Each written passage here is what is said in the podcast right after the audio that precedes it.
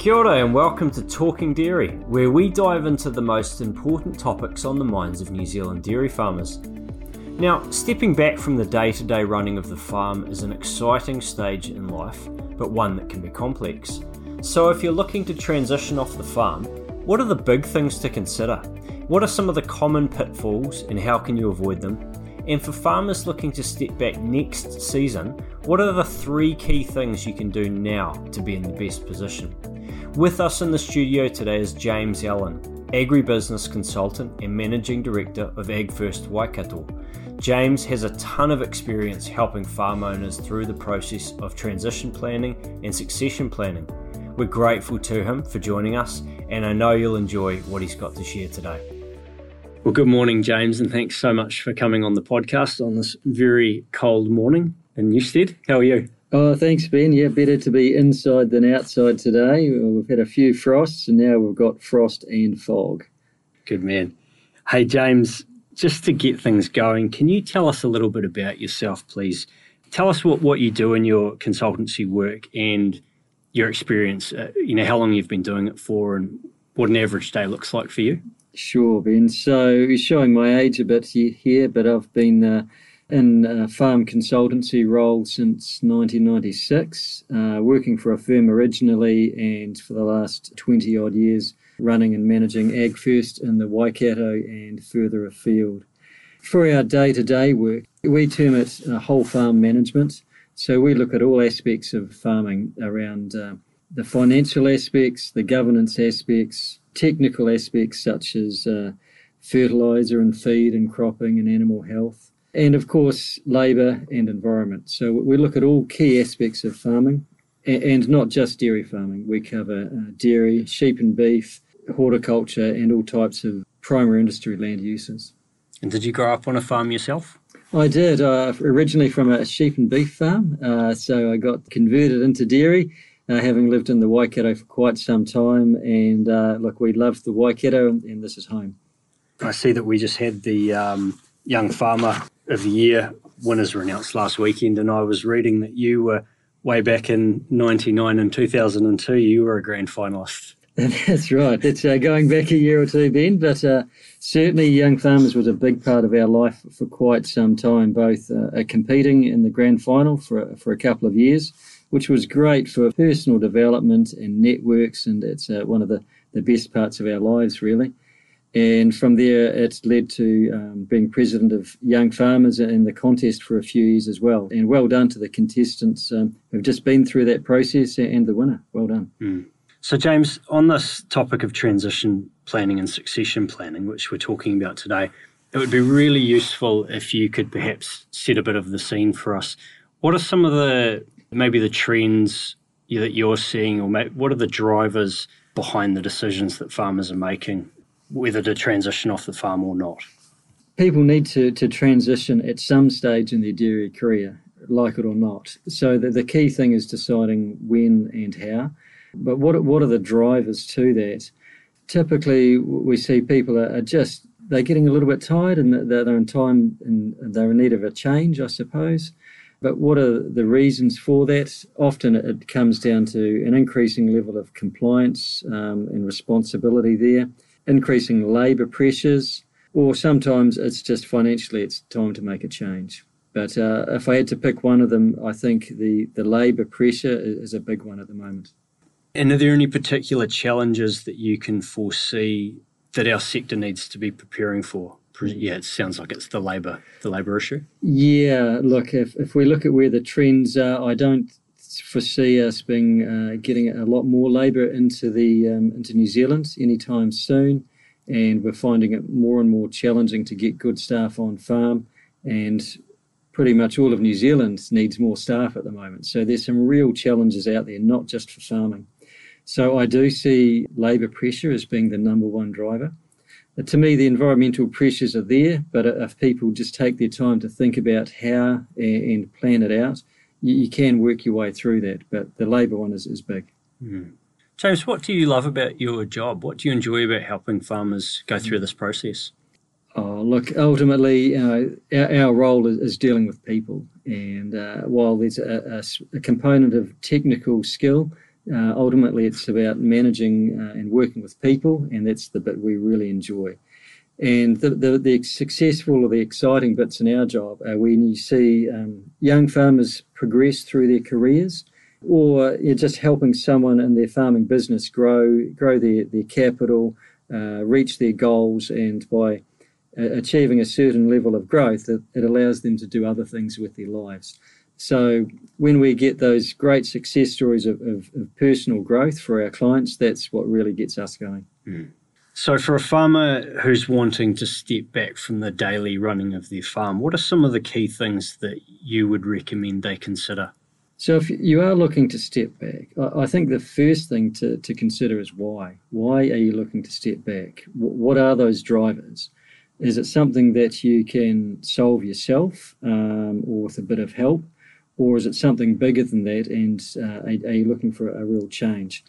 But um, just be clear on uh, if you make a change, is it going to uh, resolve the why of, of, what you're doing here? Are there any other things that you know that they should be thinking about? Yep, there's plenty to think about. You need to be thinking about the, the financial viability of uh, any changes that you might make.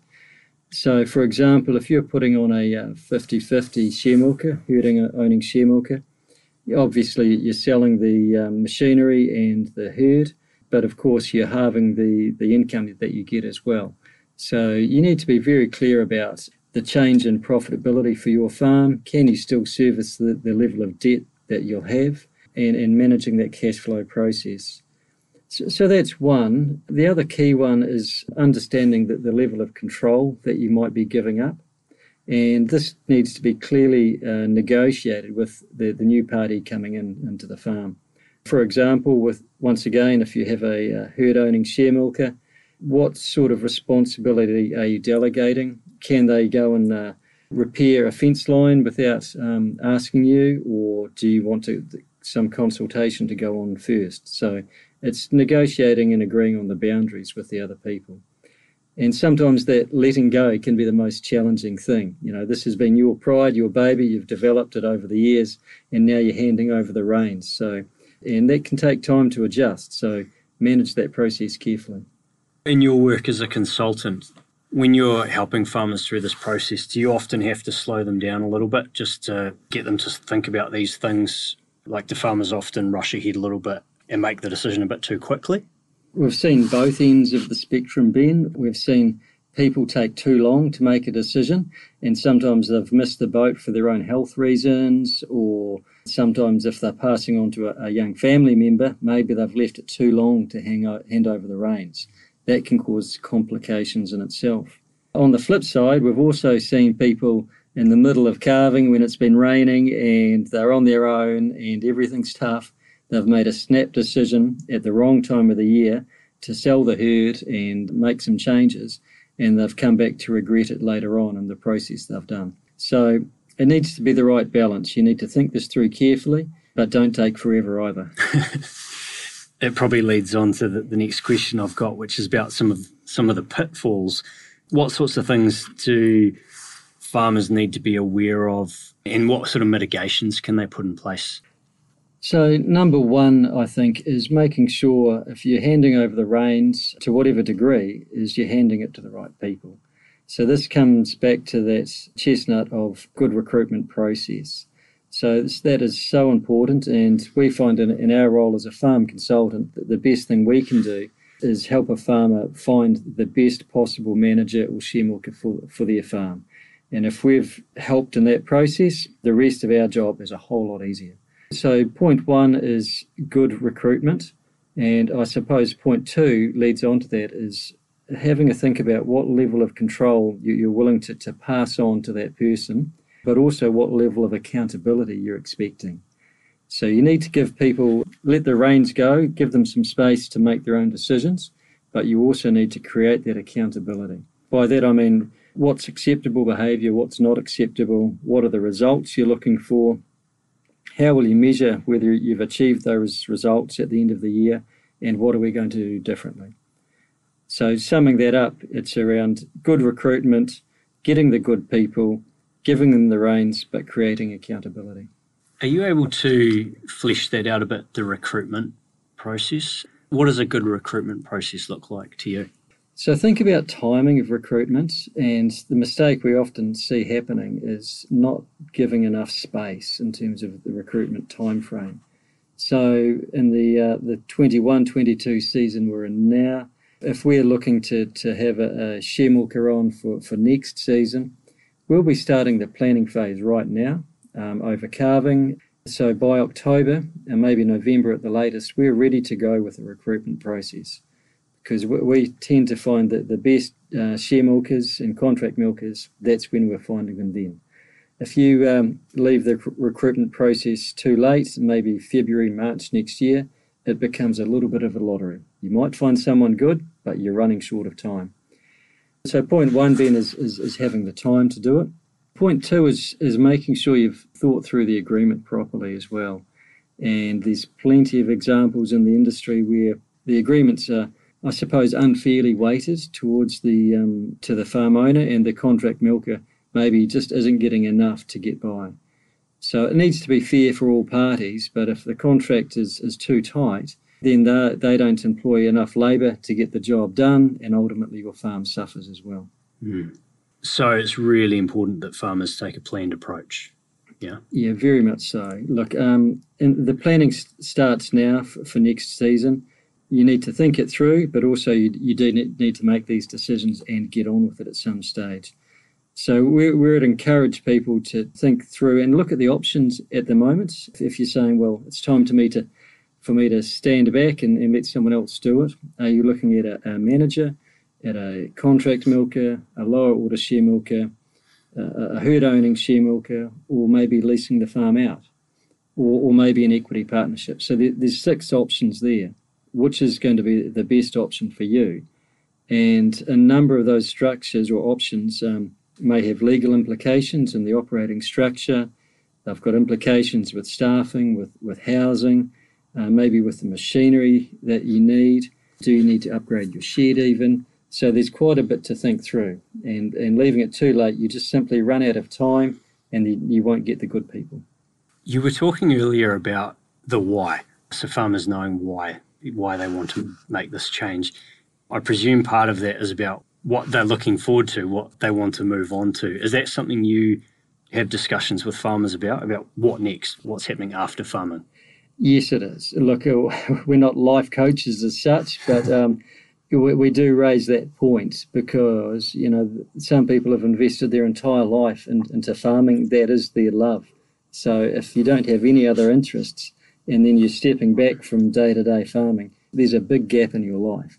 So it is starting to plan that out a little bit and saying, what, what are my off farm interests? Do I want to live on farm or off farm?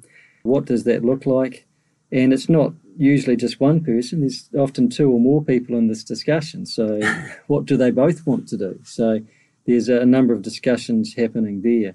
But once again, that takes time and thinking that through where are you going to live?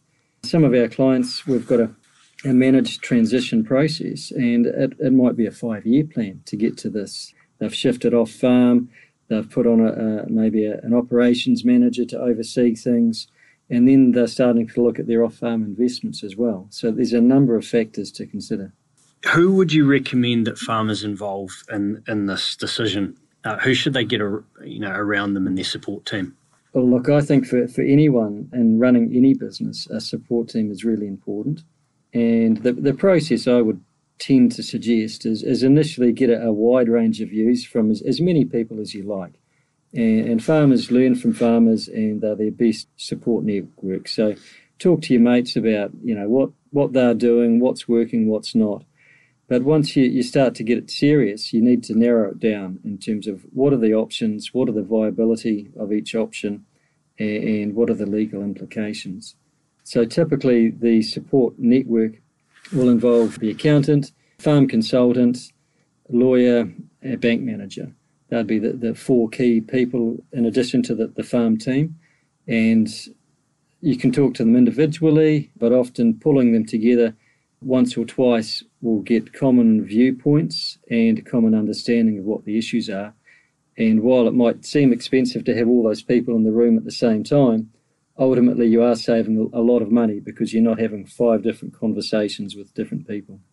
So, farmers who are working towards stepping back in the 2022 23 season, what are three things that they can do now to be in the best position for that change? And I think we sort of talked about it a, bit before, about with that recruitment process, but what are some of the other things they might want to start thinking about now?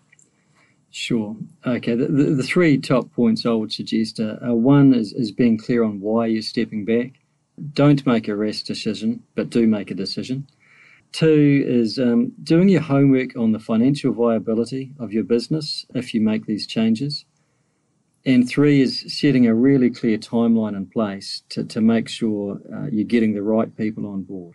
Because if you leave it, leave it too late, uh, you're going to have to miss out a season or you're going to end up with the wrong people and the wrong decisions. Is there a typical length of time with which you might be supporting a farmer or a couple along this process? You know, is it usually 12 months, a couple of years? Succession planning as a whole does take years. If we narrow it down into the decision to, to step out of the shed and, and uh, do other things, it's probably a minimum of a two year process. Mm. Uh, it can be up to five years depending on the complexity of the farm system and uh, the infrastructure changes required and those sorts of things. Uh, so, for one couple we're working with, it's been about a four year process. First thing is making sure we've optimized the, the farm system, then wrapping some policies around it so anyone can step in and do the job. Then we've gone to making those policies work remotely. And the fourth step is now the farmer is working, uh, living off farm, I should say. And so we've managed that transition over a four year time frame. So are you saying you'll actually be working with the farmer even once they've left the farm? Oh, absolutely. Oh, yeah. Yeah, yeah. Uh, well, uh, that's if they still own the farm, I should sure, say. Yeah. yeah. And uh, they're treating it as an investment. They might be doing other things with their day to day lives, but they still need to have oversight and uh, control of the farm. And in our case, you know, we might be involved in two aspects. One might be at a, at a technical supervisory level, or the other side might actually be in the governance level, uh, making sure we're pulling together the, um, the, the, leadership team on the farm, I suppose, and having quarterly governance meetings. And that can be as simple as making sure we're reviewing the, um, the budget performance to date, reviewing the, the, the HR and the environmental policies on farm, and making sure the overall plans are being achieved. Uh, you don't have to overdo that in a governance perspective on most farms, but there is a process that needs to be followed. Can you recommend some material for people who want to know more on the subject? Where, what are the main places you'd say to go to for support? Sure. Look, over the years, we've worked with Dairy NZ and Federated Farmers, and really the, the resources on the Dairy NZ website are very, very good. So that would be my first port of call in most cases, going to Dairy NZ and looking on their website for the resources there. When it comes to actually putting agreements in place, our typical go to is the Federated Farmers agreements. They're, they're pretty solid. Mm, sure. So on the Dairy NZ site, that stuff around the due, due diligence and business operating structures, things like that. That's right, and and financial management and making sure your budgeting process is, is correct and governance and so forth. Uh, it's quite well laid out. James, that's brilliant stuff. Really good advice. Is there anything else that you'd want to cover today before we finish up? Look, I, I think treat farming a is a lifestyle, but B it, it is a business, and you know you've got a, a, significant capital investment there, so you you don't want to put that at risk by getting it wrong at the, the closing stage of your, career. So just make sure it is planned out. As I say, take your time, but there is also life after farming as well. so make sure you, you, you get out in time to enjoy the other things in life as well. Awesome. Thanks so much, James. Pleasure, Ben. Thank you. Thanks for tuning in to Talking Dairy. We hope you enjoyed the episode. If you'd like to check out more of our podcasts, go to dairynz.co.nz forward slash podcast or find us on your favourite podcast platforms.